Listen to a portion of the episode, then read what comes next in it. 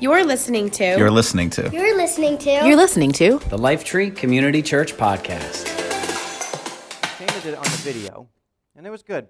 But as, since we got you all here in person, let's try this again. Ready? He is risen. He is risen indeed. There you go. So, for those of you who don't know, that's code for I've been in church a long time. And if you didn't say it, you know, then that's it. Then, then you, you missed out. Um, no, we'll do it one more time for you. Here we go. Ready? He is risen. He is, he is risen indeed. Absolutely. There you go. So good to see everybody. Um, excuse me, I got a mint in here. I'm trying to keep myself going. I was getting a cough a little bit and had to make sure I stopped there. Uh, it's good to be together, isn't it? It's good to be here. I'm wearing a tie. Come on. You know, this never happens. Never happens. Once a year. Once a year. Maybe, maybe at Christmas. Maybe Christmas Eve. Yeah, for church, I rarely wear, wear, wear this stuff. So I'm, I'm dressed up today, looking snazzy. So are you. Everybody's looking great. Good to be here. Uh, it's always a little different doing a service for Easter on a Saturday night. It's like, you know, just kind of feels like we should be doing this on a Sunday morning for so many years of doing it. But you know what? Uh, I, I love that song because it said, He is risen. Not was, not will be, is. Present tense because it's something that continues on. So right now, He is our risen Savior. Um, it's a good story. Our world loves good stories. How many of you like good stories? Like good stories, right? Everybody loves a good story. And some of our most favorite stories, I know, but they're love stories, right? Like that. We, we, everybody loves a good love story. And today we gather to celebrate the greatest story of love in human history. If you took all of the Netflix romance library as of today, and you took every romance uh, movie, every romance book ever written, and you could catalog, if you could catalog all of the love stories, like some of everybody, you know, some of you in here have your own love story and your grandparents' love stories and other. If you could take all the love stories that have ever been written, ever been told, none are going to compare to this one. And you're like, all right. I mean, listen, there are some pretty incredible love stories out there, right? Like Princess Bride. I mean, like the noblest love story of all, right? There's Beauty and the Beast. For some of you Disney fans, you know, there's the, that classic romance, Spider Man. Far from home, that one. There's I mean, so much romance in here.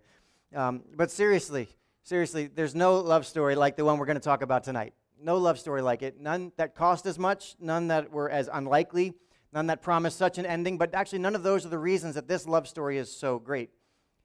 The reason that the love story of Jesus, his death and his res- resurrection, the reason it's so exceptional, and the reason that this story is so profound is that it includes, you ready for this? It includes every person who's ever lived. It's the only love story that actually affects everybody. It's not like some family over here, but that's like unrelated here. This story is the most inclusive love story anyone has ever heard or dreamed of. And the best part is, it's not a fairy tale, it's actually true. Um, and it's still being told. Uh, you and I are parts of this story, um, and uh, it's, it's a great story. And before we get to our part in the story, we all know that every great story has to have a dog. Yes? All good stories have to have a dog. Um, it's important to note, my dad had a, had a rule about this, right? Any movie where the dog dies is not worth watching.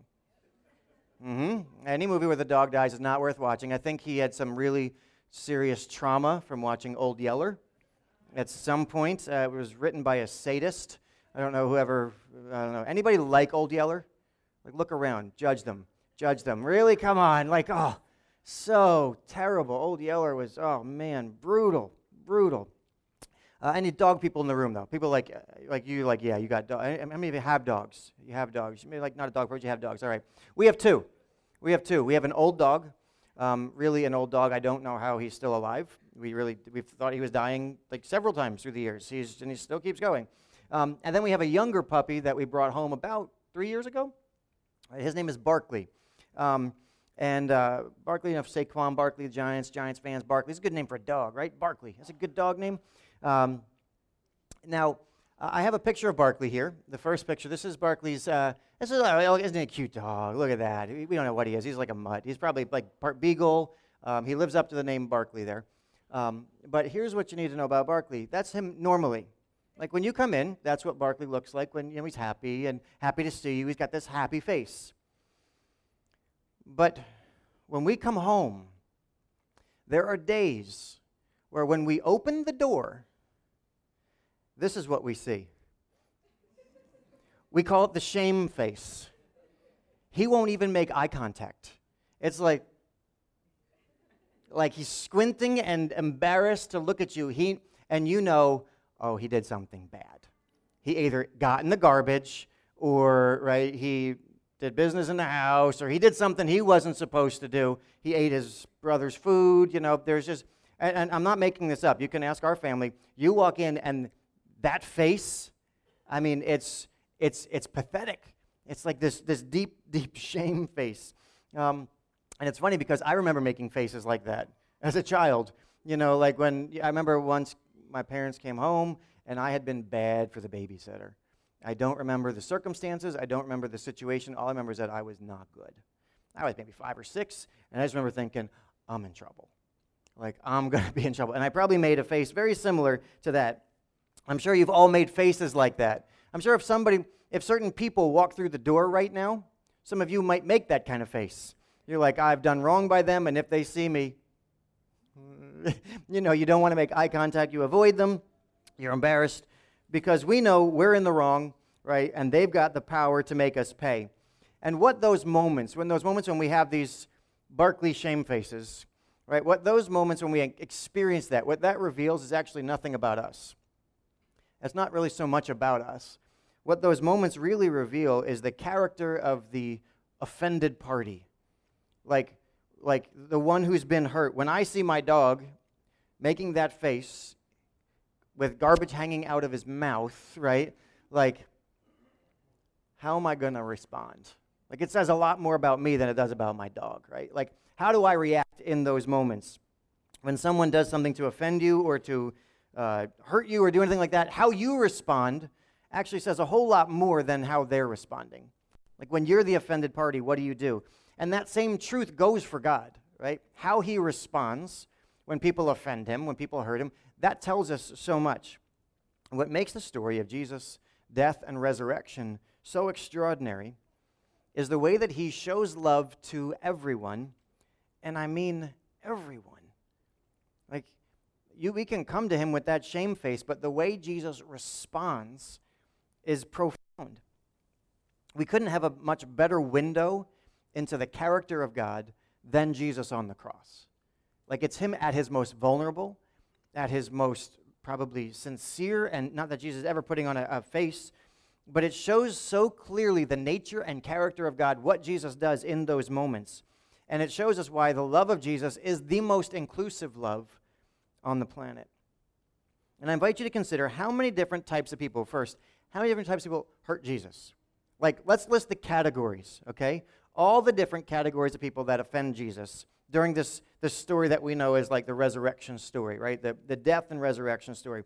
In the week leading up to Jesus' death, we talked about it last week. He, this triumphal entry, he comes into Jerusalem. He's coming into the city. The crowds are cheering for him, right? They are cheering. They're, they're saying, Hosanna, which means, you know, Lord, save us. They're, they're I mean, they're, they're having this great time. They're filling the streets.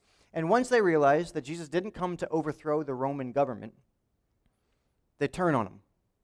And those same crowds are now shouting for his execution. Like literally, like days, it changes. Cancel culture isn't new. Right? You could be they could be your best friend one day, a few days later, you're anathema, right? You are awful.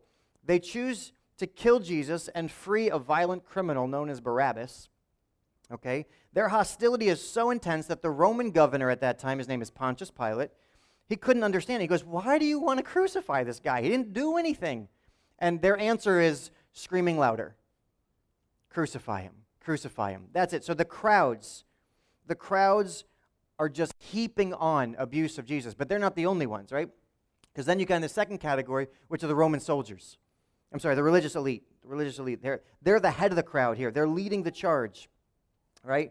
So you've got these, uh, these remember God a long time ago made a promise to Abraham?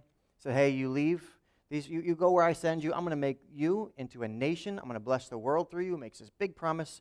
Well, you got Abraham, Isaac, Jacob, Joseph, right, all the way down. Then you end up with Moses, and it turns into this, this man turns into a nation, the nation of Israel. Well, now you've got these leaders of this nation, and as in any society, right, people rise to the top. It was just a family, but now it's a society, and you've got these powerful people, and they're the religious leaders. They're the most powerful people in that area. And they're using their position of power for their own good to influence. They're, they're, they're just, they're, they're not actually about relationship with God at all. They're being abusive to the people. They're, they're being very um, judgmental. And Jesus is not having it, and he's, he condemns them, and they don't like it. And so they start turning the crowds to, to, you know, to come against Jesus. They're, they're, they said he's Jesus lying. They're accusing him of blasphemy. They're saying Jesus is, you know, all these terrible things about him. And they frame it as they're trying to protect the truth, but they were just trying to protect themselves. They were self serving, more concerned with maintaining their power and privilege than they were with the truth. But they weren't the only ones, right? So you've got the crowds, you've got these elite, and then I, I gave it away. They get to the soldiers. Right, so you've got, you've got crowds of people, just the masses. Then you've got the religious elite, and then you've got the soldiers. It says, right, these soldiers, Jesus was not a threat to any of them. This is just a guy. He's not fighting back, doesn't have weapons in his hands. He's not zapping anybody with like electric out of his, you know, fingertips. He's not doing anything like that. He's standing there. And so they choose to beat him. They delight in beating him. It says they're mocking him. They're gambling for who gets to keep his clothes when he's dead. These are physically strong, imposing figures. They're trained to fight, taking joy in beating a vulnerable man who won't fight back. We're told they spit on him, they smack him. I'm confident that the text fails to really detail the full extent of their physical abuse of Jesus. And you know what they say? Just following orders, just doing what we're told. It's not us. We were told to do this, right? Many throughout history have used that excuse to justify some awful behavior. And there are still now others that reject Jesus Though this next group hurts in a different way. So you've got crowds, you've got the elite, you've got the soldiers, and now you get ready the followers of Jesus. The people that know him. Right? Who is the one that betrays Jesus? A guy named Judas. One of the followers of Jesus. He's been with Jesus for three years, listening, seeing, hearing all these miracles, all these incredible things that Jesus is doing. And he's the one that sells Jesus out. He, and, and, he, and he does it with a kiss. Oh, man. He, that's how that was the secret sign you know, we got all sorts of, you know, secret hand signals. Well, Judas just walks up and he kisses Jesus and says, That's the one that you know to arrest. He kisses, kisses him on the cheek. And then it says, Peter, following Jesus with him like the rock that he's going to build the church on. You know what Peter does? He denies that he even knows Jesus three times. I don't even know that guy to the point where he's cursing other people for suggesting that he was one of Jesus' followers. When Jesus was arrested, the disciples scatter. They run away. When he's on the cross, there's only a handful of people there actually to support Jesus. And anyway, it's, a, it's, it's it says it's his mother, John, a few women. Most of those followers, those crowds of people, they're gone. The rejection of the religious elite was disappointing, but it wasn't surprising. It was probably inevitable. The physical pain from the soldiers, like that was hard to endure, but I have to imagine that was nothing compared to the emotional pain of being rejected by those closest to you. The pain of being denied by those who should have stood by you. Anybody ever felt that? You should have it's one thing for my enemies to do that. It's something else for, you know, those who are just following order, but you should have been there for me. And those are the ones who reject Jesus. But yet there's still more. Right? We keep going. Because as Jesus is on the cross, what do we find? That he's hung beside two criminals, one on his right and one on his left, right? The accounts of that day tell us that they too joined in the mocking, joined in this. Now, eventually, we're told one of them changes their tune, but the point remains. They couldn't resist one last chance to inflict harm on somebody else. Can you imagine facing your own death and the only thing that comes out of your mouth is, I should make fun of somebody else. Like that, really? That's what you have? That you want to mock and hate someone else? But remember, this, this now isn't about the people who reject Jesus. It's not about the dog making that kind of face. It's about the way Jesus responds to him because as he's hanging on the cross, enduring all the hostility, arguably, Jesus was the target of more hostility than any human in, in, in history. And Luke tells us this when they come to the place of the skull, they nailed him to the cross, and the criminals were also crucified, one on his right and one on his left. And Jesus says this He says, Father, forgive them, for they don't know what they're doing. You know what he didn't say? Father, punish them and give them what they deserve. He doesn't say, Father, prove me right, vindicate me. He doesn't say, Father, ease my suffering, rescue me. He says, Father, forgive them. They don't know what they're doing. He asked God to forgive the very people that had caused him so much pain. He's asking that for the religious elite, for those in power, right, who are desperate to keeping, keeping it. He's praying for them.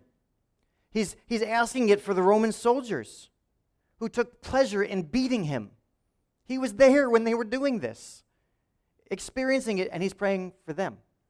He's asking it for the crowds, for the cities full of people who he heard cheer and then jeer. He's praying for them. He's asking that for his disciples, for those who should have known better, who have walked with Jesus and seen, experienced all this stuff. They knew all this stuff, and yet they're still, they're gone. Father, forgive them. He's asking it for the criminals who are right next to him, for those who deserve to be punished, for those who have blown it, for those who have lost track of, of how much harm they've done in life because that's just their normal. They don't know anything else. It's all they know. If you'll indulge me, here's I want to add one more to the list. I think he's asking that for us. For you and for me. See, Jesus wasn't just talking about the people in front of him when he's hanging there. He was talking about everyone, everywhere, for all time. Father, forgive them all. Forgive them all. See, the love of Jesus was not limited to the good people, right? It wasn't limited to the good. People. He wouldn't say, Father, forgive the people that deserve it. Hey, Father, forgive the people that are, you know, let me qualify this. Right? Forgive them if they'll repent. Forgive them if they'll be good in their life. Forgive them if it'll matter, if it'll make it worth it, if they actually understand. No, he just said, Father, forgive them, period. His love was on display for all people. When confronted with rejection and violence and opposition, Jesus chooses to love. Because his capacity to love is greater than our capacity to offend. Because his capacity to do right for us is greater than our capacity to do wrong by him. And his capacity to forgive is greater than our capacity to sin. The reason this matters so much, why does this matter? Why are we talking about this? It's Easter. Why are we talking about this? Because we all need forgiveness. We constantly do things that damage our relationship with God. There are things that come between us that cause space. Listen, we need God in our life. We need to be connected to God. It's the source of our life, it's the source of our joy, our hope, our peace. You can't love somebody until you know you're loved. You can try, but you won't do it well. You cannot have peace if you don't know what the source of that peace is. You're not going to find peace just out there somewhere. You can't have hope unless you know that somebody's made you promises and that that promise is trustworthy. We need to be in relationship with God. It's the foundation of our life. And every day we do things that violate that relationship. Every single day. Every time we think something that isn't pure or right, right, about whether it's about ourselves or someone else, it offends God. Every time, listen, uh, how many of you that just canceled you out, right? Every time, every time we think something, it's like, oh, it's a good thing. Isn't it a good thing that nobody has a window into our mind? Like, I'm so glad that I can't see what you're thinking right now. my, my, my ego could not handle it. Some of you are like, man, is he still talking? Like, we're, we done yet? I, Every time we have an attitude that is selfish or hurtful or impatient or an overreaction, guess what? It separates, it offends God. It separates us from Him. So every, every time we think something wrong, every time we, we have an attitude that's wrong, every time we say something untrue or unkind or dishonoring, I know none of you say anything hurtful to anybody ever. You're always so guarded with what comes out of your mouth. But on the off chance that maybe you say something out of anger, out of frustration, out of discouragement, And maybe you just say something that you didn't mean. Every time we do that, space between us and God because He's perfect, pure, can't handle any, any there's no room for error. It's got to be absolutely perfect. But every time we say something, it separates us from God. Every time we do something we know is wrong, it separates us from God. Every time we avoid doing something we know is right, it separates us from God. There are so many opportunities for us to mess up in our relationship with God. Isn't that good? Aren't you so encouraged? This is so great, so encouraging. There are so many opportunities for us to absolutely screw up our relationship with God. This is awesome. So good. The result is this all the time we're not right with God. We're people who are constantly at odds with God. But this is really where it comes down. There's this really hard to believe dynamic in play. It's really it's mind-boggling. We need forgiveness and we're powerless to manufacture it. It can only be offered by the one who's offended. So I need it, but I can't I can't make it happen. But then on the other side, Jesus offers it, but won't force us to accept it. He chooses to assume a powerless role. He says, I offer the opportunity to accept or reject it to you. I extend forgiveness to you, but I will not mandate that you receive it. So, in this profound act of love for the world, Jesus gave his life to pay our debt and gives us the power to either accept or reject his sacrifice for us. You don't have to accept forgiveness, even though we all need it. Isn't that a crazy dynamic? We need forgiveness, it's offered to us, and we don't have to take it, and many people don't. Think about that. Many people need forgiveness. It would make them right with God. It's offered to them, and they go, No, thank you. Why would anyone on earth not accept forgiveness? It's the same reason that people back then didn't. Jesus says very simply, they don't know what they're doing. They don't know what they're doing. Jesus is not calling people dumb. He's not questioning their intelligence. He's revealing that they're unable to see the truth. And he has compassion for them rather than anger at them. He asked forgiveness for them, perhaps that in time, maybe someday those soldiers are going to come around. Maybe someday those crowds are going to go, you know, I think Jesus was for real. Maybe, maybe someday those religious elite are going to go, this self serving living, you know what, this isn't the way. Jesus was right. Maybe those followers are going to come back around. Maybe those criminals, and we know one of them did. See, that's the whole point. Jesus died to give us the opportunity, He does not force us.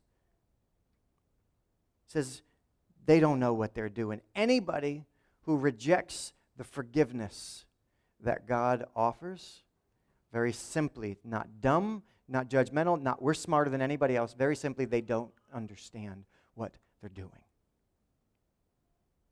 And that may be you, it may be someone you know. As you're listening tonight, maybe you identify with one of those groups. Maybe you see yourself as, you wouldn't say this to other people, but you see yourself as the elite. You have power, and you know you use it for your own purposes. Or maybe you're like the soldiers. You're good at saying, hey, I'm just following orders. You pass blame onto other people. It's not my fault. It's just what's been done to me. It's ne- you just, you just, yeah, not me. I just did what I was taught to do. I just did what I, what I knew to do. It was never my fault. Or maybe you're the crowd. You're just doing what everybody else is doing. You're just going because, hey, everybody around me doesn't seem to need Jesus, so I don't seem to need him. Or maybe you're like the disciples and you know better. You know what's right and what's wrong, and some days you just can't seem to do what you know is right. Or maybe you're like the criminals hanging next to Jesus and you feel you deserve every ounce of pain that you got. Now, you don't deserve forgiveness. Now, you don't even want to ask because, man, I know me and I know I, I deserve to be hanging here. The Apostle Paul was probably a guy who identified a little bit with each of those. He was elite for a season, he was part of a crowd. He did some damage to people. He was like a soldier. He was a follower who wrestled with not doing what he knew better. He's definitely one who was affected by guilt. He had kind of every one of those. He checked off all the boxes. And he says this Everyone has sinned. We all fall short of God's glorious standard. And here are my two favorite words. Ready? Yet God. If Pastor Dre were here, he'd say, everybody repeat it. Yet God. I'm telling you, those are two of the most powerful words on the planet. Yet God. We all sin. We all fall short. Yet God, in His grace, freely makes us right in His sight. It's even better because it rhymes. What he's telling us is this this is relevant for everybody. This is a story for the entire world. So many categories of people, they're all in there. You can't find a person that doesn't fit in this story. Nobody's untouched by it. Whether you're hearing this for the first time or for the millionth time, we all fall short. It's not like, hey, I've been follow. I've been. I, listen, my parents were pastors. I've been in a pastor's home for most of my life. I, I have been around church, right? I've spent almost my entire life knowing about this stuff. And guess what? I still screw up all the time. I have bad attitudes. I have bad days. I need forgiveness today. Today. Like just because I'm standing here talking doesn't mean I'm all of us. No matter where we fall in the spectrum, nobody is untouched by this. There is never a day we don't need grace. And in his goodness, God keeps giving it. He makes us right in His sight. Though we mess up, when God looks at you, He sees right. When God looks at you, He sees right. He doesn't see religious elite, He doesn't see soldiers, He doesn't see crowds, He doesn't see criminals, He doesn't see people who knew better. When God looks at you, you know what He sees? He sees Jesus. And that makes everything all right. God doesn't see our arrogance our pride, our violence, our foolishness, our wandering, our failures. He doesn't see our doubts. You know what God looks at when He sees you? He sees right because of Jesus. It's so important to understand because when we mess up, you know what we can feel like? We can feel like Barkley. there are days where we know we blew it and we go, like, seriously, he even walks slowly. Like he, he knows what he did. And there are days we adopt that posture with God. God, I blew it, and so I'm going to hide from you. God, I'm going to I'm going to try and avoid you. I'm going to try, I, I know, I just, I'm going to get out of your way, God, because I messed up. God, I'm going to, I'm going to, I'm going to run away, God, because I don't, it's, it's just too painful. It's, it's disappointing. I'm angry at myself. I'm frustrated. I don't deserve this, God, and we run away. Shame pushes us away. But let me just tell you no matter how good you are at hide and seek, you can't hide from God. None of us can. The writer of Hebrews tells us really clearly nothing in all creation is hidden from God. Not a single thing. Listen, everything is naked and exposed before his eyes, and He is the one to whom we are accountable. He sees it all. You messed up? Yeah, He knows. He knows it all. He knows everything you're doing. What nobody else knows, He knows. He knows it better than you know it. God has seen it all. And you know what? He loves you anyway. They don't know what they're doing. Father, forgive them. When Jesus asked for forgiveness, he knew what the people had done, and he was extending love anyway. So what? So what? Hebrews 4:16, just a few verses later. So, let us come boldly to the throne of our gracious God, because there we will receive his mercy and we will find grace to help us when we need it most. We need forgiveness. Let me just tell you every day you are going to be faced with an opportunity. Every time you screw up, it's an opportunity. You can either run from God or you can run to Him. You can either be like the dog and go hide behind the door, or you can come to His feet and call and say, God, I'm going to boldly come in here. I know I messed up, and I know you promised that if I come to you, if I acknowledge it, grace, mercy, forgiveness. We've talked this year about practical applications for us, and we, we've developed this simple little application piece called the Kiss of Hope, right? The Kiss of Hope. What are you going to keep doing? What do you need to improve? What do you need to stop doing? And what do you need to start doing? And so we're going to go through four action steps that perhaps you can take in this week to follow up on this. First, what do you need to keep doing? Let me just tell you keep trying. The goal has never been perfection. If you're in here and you are saying, I'm trying and it's, I'm just, I feel like I keep messing up, let me just tell you, don't quit. Just keep trying. When you fail, get back up. Don't buy the story that everyone else is doing it right and you're the only one screwing up. Don't buy the story that everybody else has got this figured out and you're broken. We're all broken. We're all broken. Keep going. Keep coming back to God. Second, what can you do? Improve. What can you improve? Hey, you know what you can improve? You can improve. We can continue to admit eh, that we need forgiveness. It's called humility. We can improve a posture of humility. It can be hard to admit. It can be very hard to admit that we need forgiveness. It attacks our pride, our ego, our insecurity, but we all need it, and those who deny it, they're lying to themselves. Let's live in reality. Let's just tell me, how can you, what can we do better at? Let's just keep admitting, hey, guess what? We all need it. Everybody, we all need it. What do you need to stop doing? Stop letting your failures push you away from God. Stop letting your failures isolate you. I'm going to I'm gonna, I'm gonna run away. I'm going to hide. I'm going to shut down. I'm not going to talk about this. It's a trick of the enemy, right? Divide and conquer. If I can isolate you from the herd, you just watch Nature Channel. You know what happens. Stop letting your failures push you away. It's counterintuitive, I know, but when you mess up, when we mess up, run to God. We sit there and go, when I mess up, I should be most afraid of God. No, that's the moment you run to Him, you need Him most. Stop avoiding the only one who can make you right. Stop doing that. And then finally, what do you need to start doing? Start turning to God the moment you know you messed up. Start turning to Him. Forgiveness is a game changer. Do it now. I'm telling you. It's one of those things when you're like, you know, this restaurant, like the town diner up in East Windsor. I always pass the town diner because we were always going to Americana. Americana's, a, you know, and then Americana's, it's not a diner anymore. You know, it's something else. And it's okay, it's good, but it's something else. And so, but I, and about a month and a half ago, we stopped at the town diner. That's a good diner. It's a really good diner. I've been, I'm sitting there going, how come I never knew this? How come nobody ever told me? This is a great diner. Maybe the reason we don't run to God is because we've never tried it.